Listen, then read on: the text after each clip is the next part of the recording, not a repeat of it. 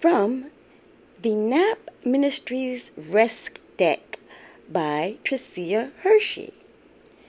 How will I be useless to capitalism today? This was stated by Benitez Velez. Meditate on the quote and consider the small ways you can divest Consider the small ways you can divest from grind culture today. It will not be easy. Liberation in a culture fueled by disconnection and individualism is never easy.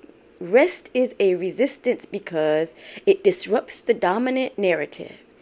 You can decide to disrupt capitalism every day in small moments and small actions.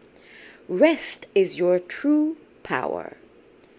This is your rest practice of the day.